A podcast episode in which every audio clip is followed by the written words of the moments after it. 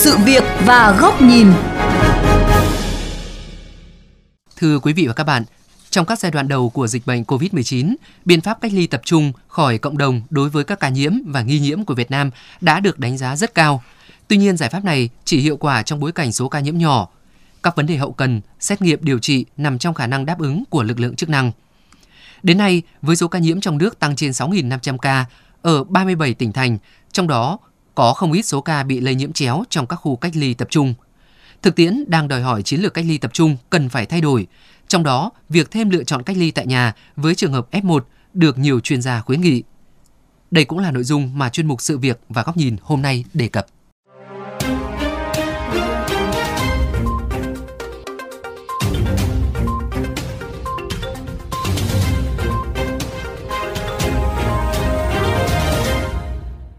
Anh KV, một công dân vừa kết thúc cách ly tập trung tại một địa điểm ở tỉnh Đồng Nai chia sẻ, một trong những khó khăn lớn nhất mà anh phải đối mặt là điều kiện sinh hoạt vệ sinh hạn chế. Vẫn biết trong điều kiện dịch bệnh hiện nay, việc hy sinh lợi ích cá nhân, chịu một chút bất tiện là thể hiện trách nhiệm với cộng đồng. Song anh KV không khỏi băn khoăn. Những người mà thật sự họ có nhà, họ có điều kiện thì nên cách ly F1 tại nhà. Vì bản thân họ phải tự bảo vệ cho họ và gia đình của họ còn bây giờ mình đưa hết vào khu cách ly tập trung thứ nhất là họ cũng không thể tự bảo vệ họ được thứ hai nữa tốn quá nhiều nhân sự tốn quá nhiều chi phí để mà thực hiện cái việc cách ly đây chỉ là trường hợp cá biệt trong số rất nhiều khu cách ly tập trung thực hiện tốt các biện pháp phòng dịch cho người cách ly. Mặc dù vậy, ý kiến được cách ly tại nhà lại là mong mỏi của đa số người đi cách ly. Chị Nguyễn Dương và gia đình đang cách ly tại nhà do tầng chung cư nơi chị sinh sống ở quận Hai Bà Trưng Hà Nội có trường hợp dương tính với SARS-CoV-2. Chị chia sẻ, cách ly ở nơi nào cũng đều có khó khăn nhất định. Đơn cử, ở nhà thì liên tục một tuần qua rất bí bách trong một không gian hẹp. Mặc dù vậy, việc cách ly tại nhà là trải nghiệm không phải quá tệ. Cái hơn một tuần cách ly tôi cảm thấy mọi thứ không có gì đáng phải lo lắng như mình đã suy nghĩ cả bởi vì là các cái vấn đề về sinh hoạt, thực phẩm ấy, thì chúng tôi được hỗ trợ rất là nhiều đi tại nhà những cái lịch sử đi lại của người nhà mình mình đã biết rất là rõ cá nhân tôi rất ủng hộ như thế nó vừa giảm thiểu rất là nhiều những cái nguy cơ bên ngoài đặc biệt như là việc quá tải ở các cái nơi cách ly tập trung này rồi là những người họ đi cách ly ấy, không bị thay đổi quá nhiều về cái môi trường các thính giả VOV Giao thông cũng có những quan điểm khác nhau về đề xuất cách ly tại nhà đối với trường hợp F1. Cái đó phải tùy vào nhận thức của mỗi người và cái trách nhiệm thôi. Cứ bảo là cách nhà nhưng người ta chỉ thực hiện đúng người ta cứ đi lung tung thì cũng khó. Từ F1 là nên vào cách ly tập trung tại vì là F1 rồi F0 thì nó rất là gần nhau. Nếu cách ly tại nhà thì thực sự là không thể kiểm soát được. Nếu mà để cho các phường này, các tổ dân phố đưa danh sách tự quản lý những cái đầu người ở cái khu vực đấy thì người ta nắm được rõ hơn rất là nhiều. Cách ly được tại nhà là tốt nhất trong thời điểm này thôi. Nhưng còn nếu về lâu dài hay là có phương án uh, tiêm uh, vaccine ấy, thì sẽ triển khai được nhanh thì dân yên tâm hơn. Trao đổi với phóng viên, giáo sư tiến sĩ Đặng Đức Anh, Viện trưởng Viện Vệ sinh Dịch tễ Trung ương phân tích. Việc cách ly tại nhà thì cũng là một trong những cái phương án để chúng ta giảm cái mật độ trong khu cách ly tập trung. Đấy là một trong những cái biện pháp mà chúng ta có thể áp dụng trong thời gian tới khi mà có thể có sự quá tải của các cái khu cách ly tập trung hiện nay. Trong khi đó, chuyên gia truyền thông Lê Quốc Vinh nhấn mạnh cần cân nhắc nhiều yếu tố nếu xem xét việc cho phép F1 được cách ly tại nhà kể cả khi sử dụng các biện pháp công nghệ đang được đề xuất như là vòng tay theo dõi. Tôi nghĩ rằng là cái công nghệ này không phải là rẻ. Thứ nhất là chúng ta có tiền để áp dụng công nghệ này hay không. Thứ hai nữa là những người dương tính ấy, không phải là tội phạm. Bắt họ đeo cái vòng nó chưa chắc là để phù hợp.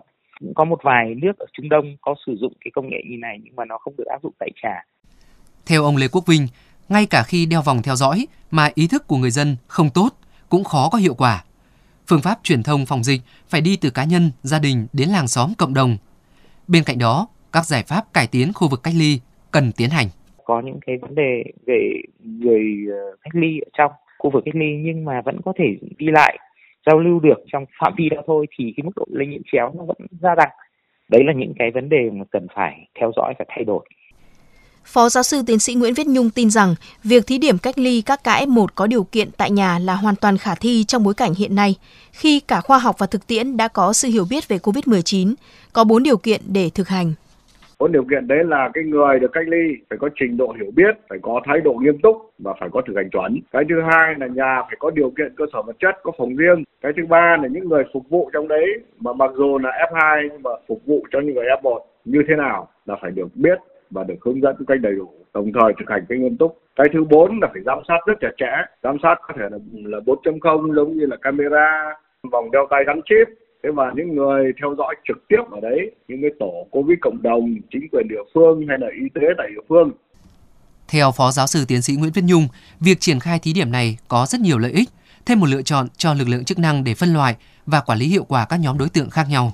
Cái việc cách ly tại nhà thì không phải chỉ vấn đề là giảm thiểu ngân sách, giảm thiểu các cái uh, hậu cần, đỡ khó khăn cho những các cái trung tâm tập trung mà quan trọng nhất là phòng tránh được lây nhiễm chéo ở trong những khu cách ly khi mà chúng ta không đảm bảo được những cái điều kiện mà cơ sở vật chất cũng như là những quy trình chuẩn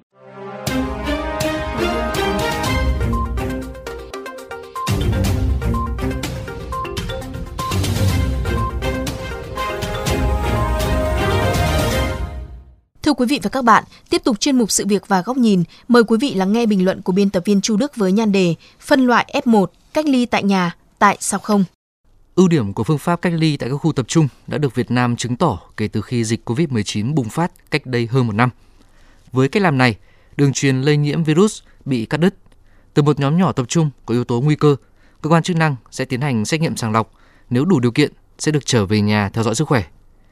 Thế nhưng, phương pháp này đang bộc lộ một số hạn chế khi số ca mắc tăng nhiều nghìn ca, số trường hợp phải cách ly tập trung hàng chục nghìn người diễn ra kéo dài, khiến các khu vực này lâm vào cảnh quá tải. Biến chủng virus mới lây nhanh qua không khí cũng là yếu tố khiến việc tập trung đông người tiếp xúc với người nhiễm F1, người cách ly sau nhập cảnh vào một khu vực trở thành ổ nguy cơ lây nhiễm chéo. Thực tế, đã có những ca mắc mới được ngành y tế thừa nhận lây trong các khu cách ly. Ngoài nỗi lo có thật về lây nhiễm chéo, một số trường hợp có ý định trốn khỏi khu cách ly cũng viện lý do hoàn cảnh khó khăn, không đủ trang trải tiền ăn. Có người e ngại chủ trương của chính phủ rất tốt, nhưng khi thực hiện ở một vài địa phương việc quản lý, duy trì kỷ luật, điều kiện sinh hoạt trong khu cách ly lại chưa đáp ứng được thực tiễn. Do đó, để giảm mật độ các khu cách ly, giảm gánh nặng chi ngân sách, giảm tải công việc cho bộ máy phục vụ khu cách ly, một chiến lược mới về cách ly đang là yêu cầu thực tiễn cấp bách. Bên cạnh thực hiện nghiêm các quy tắc phòng dịch, nâng cao đời sống sinh hoạt trong các khu cách ly hiện có, nên chăng song song thí điểm phân loại cách ly các ca F1 đủ điều kiện tại nhà. Dĩ nhiên, đây phải là những người có nhà riêng, phòng riêng, có người nhà hiểu biết và được tập huấn về chăm sóc F1, có hệ thống giám sát từ chính quyền, cộng đồng chặt chẽ và quan trọng nhất, F1 đó phải nhận thức được trách nhiệm phòng dịch.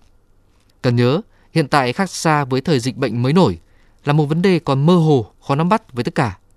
Chúng ta, gồm cả người dân và cơ quan chức năng, hiện đã hiểu được nguyên lý chống COVID-19.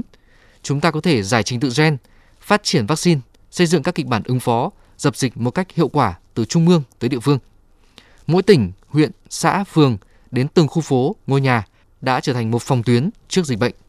SARS-CoV-2 đã thay đổi sâu sắc nhận thức và cách vận hành xã hội, buộc mỗi cá nhân phải thay đổi. Khi ý thức xã hội về COVID-19 đạt tới mức độ nhất định, việc dựa vào cộng đồng để giám sát, cách ly và cắt đứt đường lây truyền dịch bệnh là một lựa chọn khôn ngoan. Nói như vậy không phải phủ định cách ly tập trung. Đây vẫn là phương pháp phải có và phải duy trì để cách ly những trường hợp ca bệnh không có triệu chứng. Các chuyên gia tin rằng việc dựa vào ba phương pháp kết hợp gồm cách ly tập trung, cách ly tập trung ngắn ngày, sau đó cách ly tại nhà và cách ly tại nhà hoàn toàn sẽ giúp chiến lược cách ly đạt hiệu quả và linh hoạt với từng nhóm đối tượng hơn. Mục tiêu sau cùng của cách ly là cắt đứt đường lây truyền. Nếu cách ly quá tải, không đảm bảo sẽ có nhiều mặt hại hơn là lợi cho cộng đồng.